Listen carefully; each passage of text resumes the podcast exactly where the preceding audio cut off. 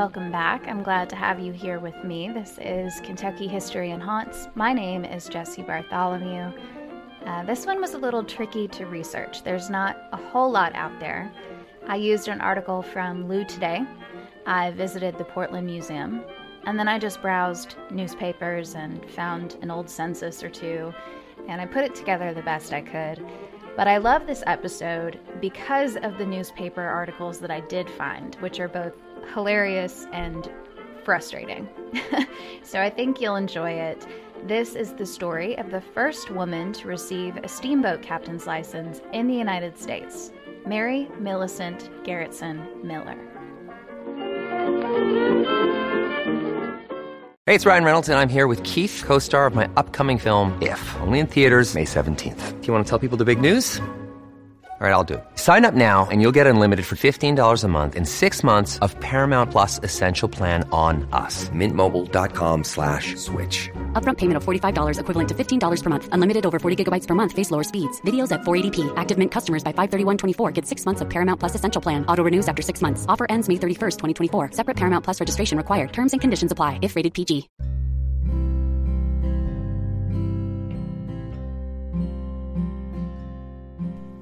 She was born Mary Millicent Garretson in 1846 in Portland, Kentucky.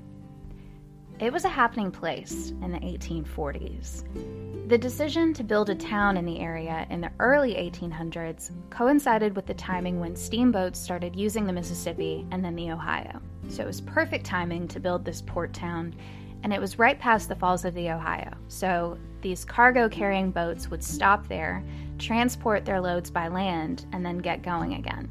So it became this pit stop for boats. So Portland's wharf filled up with warehouses, shipyards, and taverns. Now, I think when some people think about Louisville's history, they think of German and Irish immigrants a lot of the time. And um, I get to say this because my ancestors are those German and Irish immigrants. They were the ones causing all the drama. Okay, so um, they're more recent uh, immigrants. The older ones, the ones that were there first, were from France, right? After the French Revolution and the Napoleonic Wars. Of course, Louisville's named for Louis XVI. But the French were really the first immigrants to settle the area. I'll do a story on the history of Portland some other time, and I'll talk more about early settlements in Louisville in a later episode. But I just wanted you to know a little bit about the place where Captain Mary was from. Her father was Andrew J. Garretson. He was a molder and an engineer. I'm pretty sure her mom's name was Luana, but I, I couldn't find any information about her. But I do know that, uh, like I said, when Mary's dad Andrew was younger, he worked as a molder. Um, that's how he's listed in an 1872, 74, and 75 directory. I think he was molding boat parts and then he became a steamboat engineer. And so Mary just grew up around boats. And then she met a man named George A. Miller. And he was a steamboat builder just like her dad. And he was also listed as a steamboat pilot in the 1880 census. Mary and George got married on August 3rd, 1865. Mary was 19. George was 49. Uh, George was born the same year as Mary's dad. So they get married and they moved into a home that he had just built at 3816 Bank Street. George was a widow.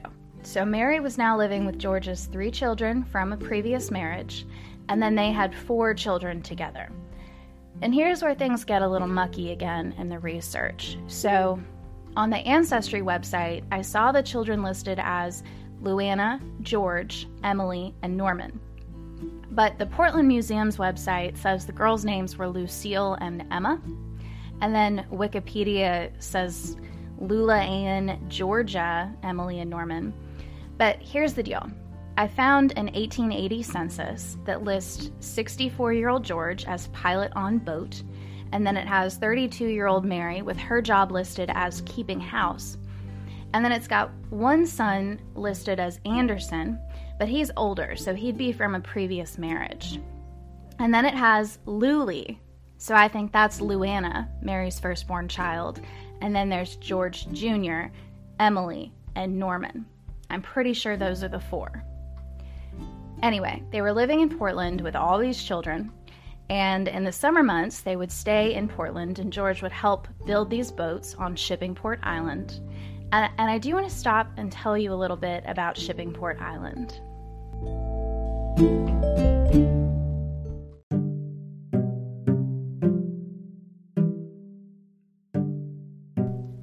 If you don't know what I'm talking about, look up Shippingport Island on a map. It's across from the Falls of the Ohio on the Louisville side, and it's this long, skinny peninsula, and it stretches from about 13th Street to 27th Street.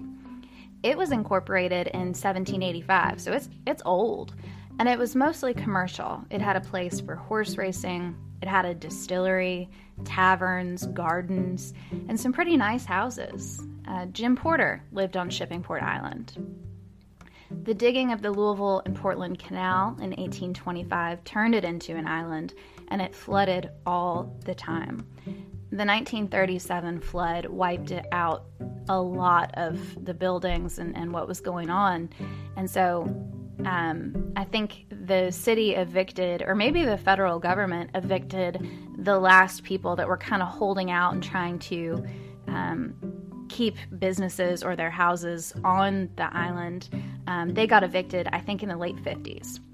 And so I just bring this up because I think it's crazy to think about the fact that stuff was ever built on this place. Because if you look at it now, it's just this abandoned, overgrown stretch of land. Um, anyway, that's where George was building boats. And then when the season started to change, the family would head south to New Orleans with all the kids. And they would live on a boat, usually the Saline, and they'd cruise on down south and transport freight and sometimes people too. George would captain the boats, and Mary would act as the bookkeeper and the clerk. And then one of George's sons from a previous marriage was the engineer. Pretty sure that was Anderson. But then things got a little complicated. Their business was really good, they were doing very well. In 1883, a competing steamboat company, the Banks Line, tried to put the Millers out of business. They reported the Millers to the SIS, the Steamboat Inspection Service, saying that George Miller was acting both as the pilot and the captain or master of the Saline.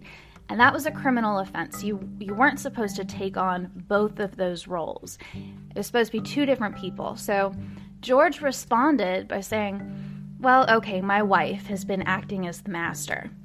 And people kind of freaked out. Uh, a woman had been acting as a master of a steamboat. Now, I don't know if they actually got in any trouble or got a warning or what, but he said, Yeah, my wife is in the process of applying for her master's license right now. You see, George couldn't renew his because he was colorblind. Other people had already been complaining that Mary was doing too much as it was. A woman wasn't supposed to be doing the trading on the boats. I mean, she was doing these men's jobs. So the point is, a lot of people were watching the Millers and not liking what they saw, which was basically Mary taking on a lot of responsibility, running the operations on the saline. But he was telling the truth she was applying for her master's license. I think she did that in January of 1883. And after studying for months, she passed the exam with no problem. But just because she passed the test didn't mean they were just going to give a woman a steamboat master's license.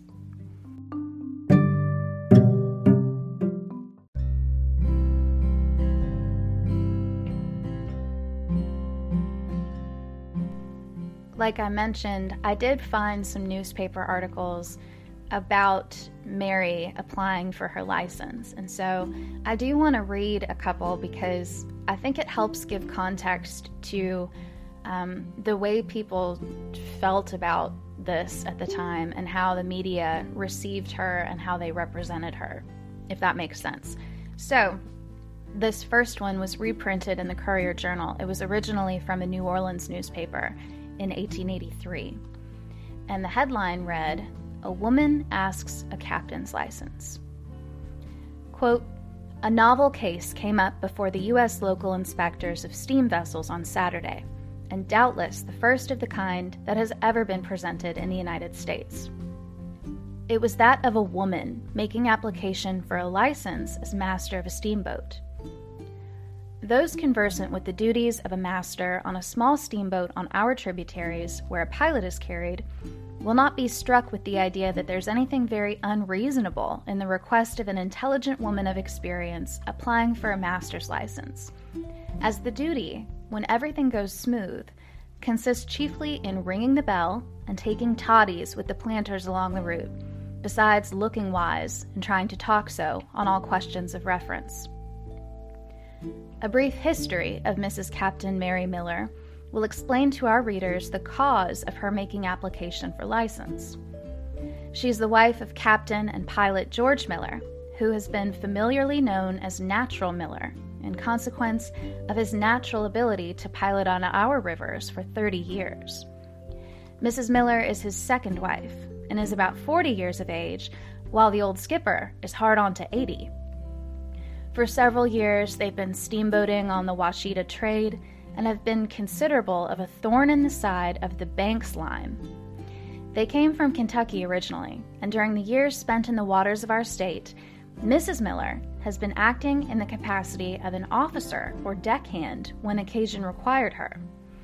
Often, when she thought her husband tired out, she has been heard to say, Papa, you go in the cabin and take care of the children, and I will land the boat for you.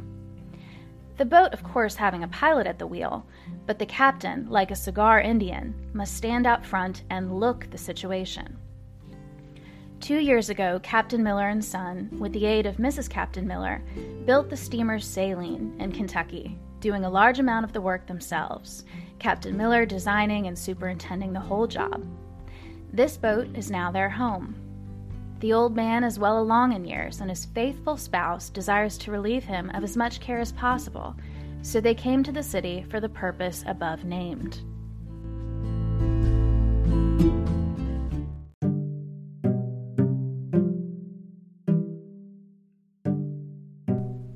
Part of this article I was reading gets chopped off, and I it's like a part of it was missing. Um, but where it picked back up, it went on to talk about how she was a schoolmistress earlier in life, and that made her a good candidate for taking on the master's responsibilities. I couldn't find anywhere else uh, something that said she was a teacher or anything, but um, I guess maybe she was at one point. Um, but it ended by saying, quote, the local inspectors, having no reason to refuse the applicant a license, only that the person applying for it was a woman, referred the matter to the supervising inspector, who in turn referred it to the Secretary of the Treasury, who we have no doubt will decide in favor of the woman. So basically, Inspector George Norton of the New Orleans Inspector of Hulls office wasn't sure if he could stomach giving a woman the license and he mulled over it for eight months. And even after that, he really didn't want to give her a license. So he sent the application to DC, to the Secretary of Treasury, Charles Folger. And at first, Secretary Folger wanted to know well, is her husband still alive? Because I can't imagine why she would need one if she has a husband. Um, but I guess in the end, he decided it would be okay. Um, he said, quote, Mrs. Miller should be granted her license if she were fit for performing duties required without regard to her sex. So basically, as long as she could pass the test and, and we think she's up for it, like a man would be, go ahead. And so that is when Mary Miller became the first woman in the United States to obtain a steamboat master's license. Folger did note with his decision that the license, quote, may socially degrade any woman to which it was issued. so it was official on February 16, 1884. Mary was in her late 30s, her husband was in his late 60s. I don't know where they got that he was in his 80s in that article. I think it was a little embellishment for the sake of the story.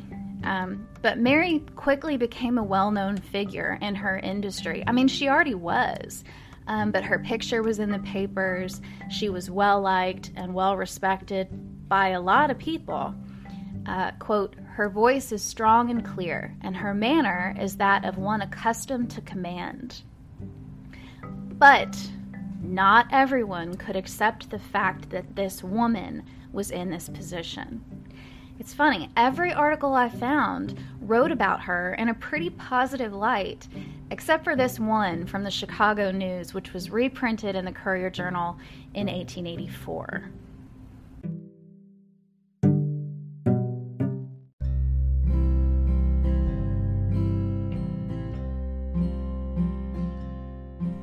Quote, Captain Mary Miller, the Mississippi River steamboat woman, after several months' practice, is still hopelessly deficient in the art of managing a riverboat. It is said she cannot get the knack of ripping out those beautiful, flowing polysyllabic oaths that have so inspiriting an influence over deckhands and roustabouts. And as for knocking a cook overboard once or twice a day, she says she fears she'll never learn that essential steamboat method of gaining respect. The other day, she was trying to make the bend below St. Francis Flats and stood on the hurricane roof to give orders to the new pilot. Now, sir, she said, will you be so kind as to turn your wheel to the right hand very rapidly? The pilot stood with open mouth, looking down the river. Mr. Pilot, she said, striving to draw his attention. Please, Mr. Pilot, do you hear me? Eh? grunted the man at the wheel. Will you do me the favor to turn your wheel over seven or eight times as fast as you can? Over went the wheel. Oh, no, sir, no, sir, not that way, the other way. If you please, sir, quick, my dear sir, quick. Gracious my, we are within twenty fingers of the bar. Just then the first mate came up through the forward hatchway, and the poor little woman, half distracted, said, Oh dear, Mr. Mate, I'm feeling faint. I think you better take command of the ship. Aye, aye, old gal. And turning to the pilot, he sung out, Hey there, you censored out, sleepy headed son of a gun. Hard a port there, or I'll knock a hole in your censored out carcass bigger'n a bale of hay. The boat slid out into deep water, and Captain Mary Miller went up into her Texas stateroom, where nobody could hear her study her lesson in river conversation. As the boat glided up to the New Orleans wharf, she popped her head out of the stateroom door and called out to a lineman on the shore. Hi, sir, make fast the bow line and the one at the other end, too, by darn, and dodged back to her head under the pillow and cried.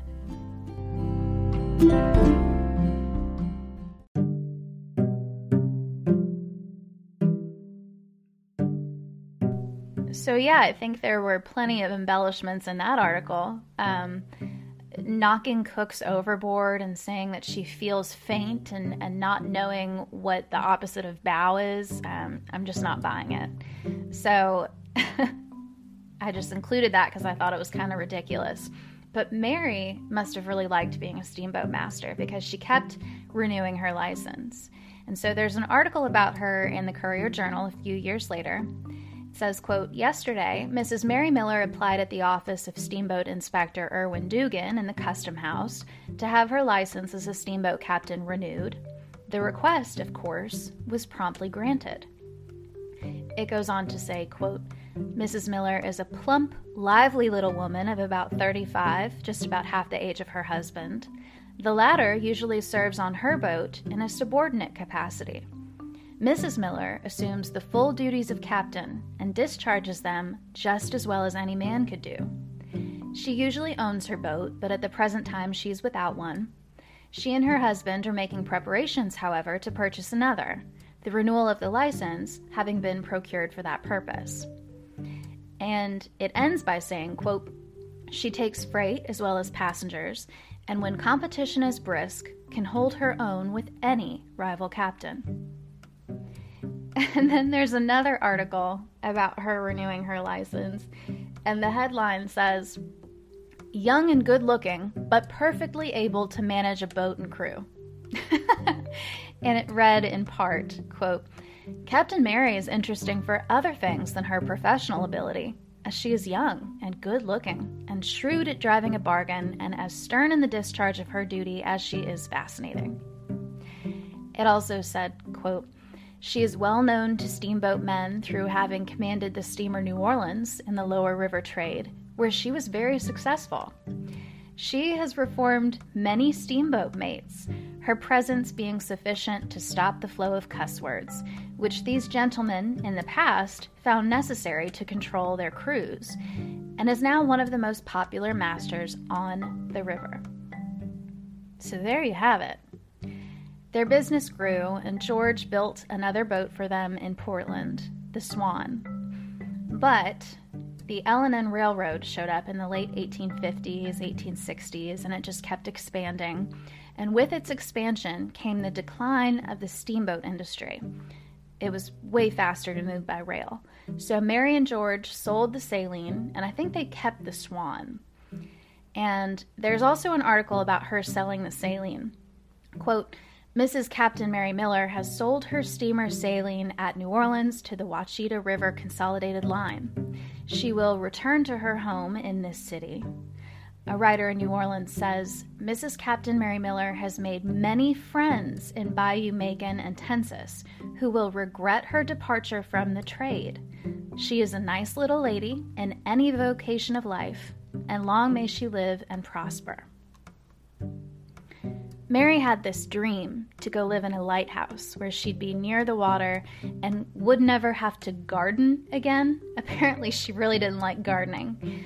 Um, and they decided to make this a reality. In 1891, they packed up the kids and they took off downriver aboard the Swan, headed for Pascagoula, Mississippi, and she they had every intention of her being a lighthouse keeper and living in a lighthouse.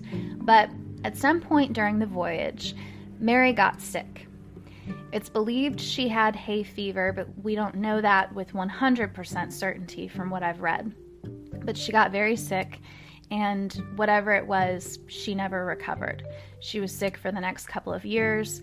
Her lower body became paralyzed, and she died in Portland on October 30th, 1894. When you need mealtime inspiration, it's worth shopping Kroger, where you'll find over 30,000 mouth-watering choices that excite your inner foodie. And no matter what tasty choice you make, you'll enjoy our everyday low prices, plus extra ways to save, like digital coupons worth over $600 each week. You can also save up to $1 off per gallon at the pump with fuel points. More savings and more inspiring flavors make shopping Kroger worth it every time. Kroger, fresh for everyone. Fuel restrictions apply.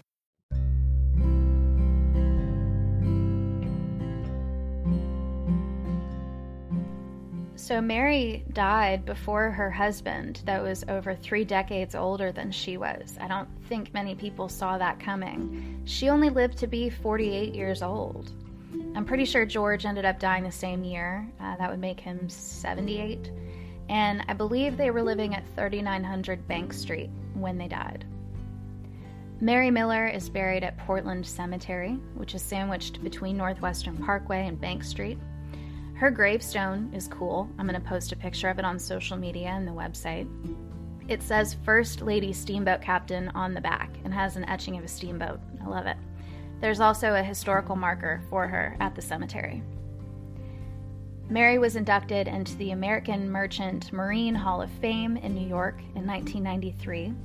She was recognized by the National Rivers Hall of Fame in 1995 and there is a permanent exhibit about her at the Portland Museum, which I visited yesterday. It's very cool. And right now it's open Wednesday through Friday, 12 to 5, and Saturday, 12 to 4, if you want to go visit. In 2017, the state of Kentucky changed the name of one of their steamboats from the Georgia Queen to the Mary Miller. Uh, that boat was built in Utica in 1985. It's diesel powered, it has climate controlled decks, so it gives tours year round and it can hold 450 people. So if you ever go to book a tour on one of the Louisville steamboats and you really want the Belle of Louisville, now you know that the Mary Miller is just as cool and is based on someone very cool and they do a harbor history tour in the summertime on the Mary Miller. So I think that's definitely worth checking out. And that starts back up in April of next year.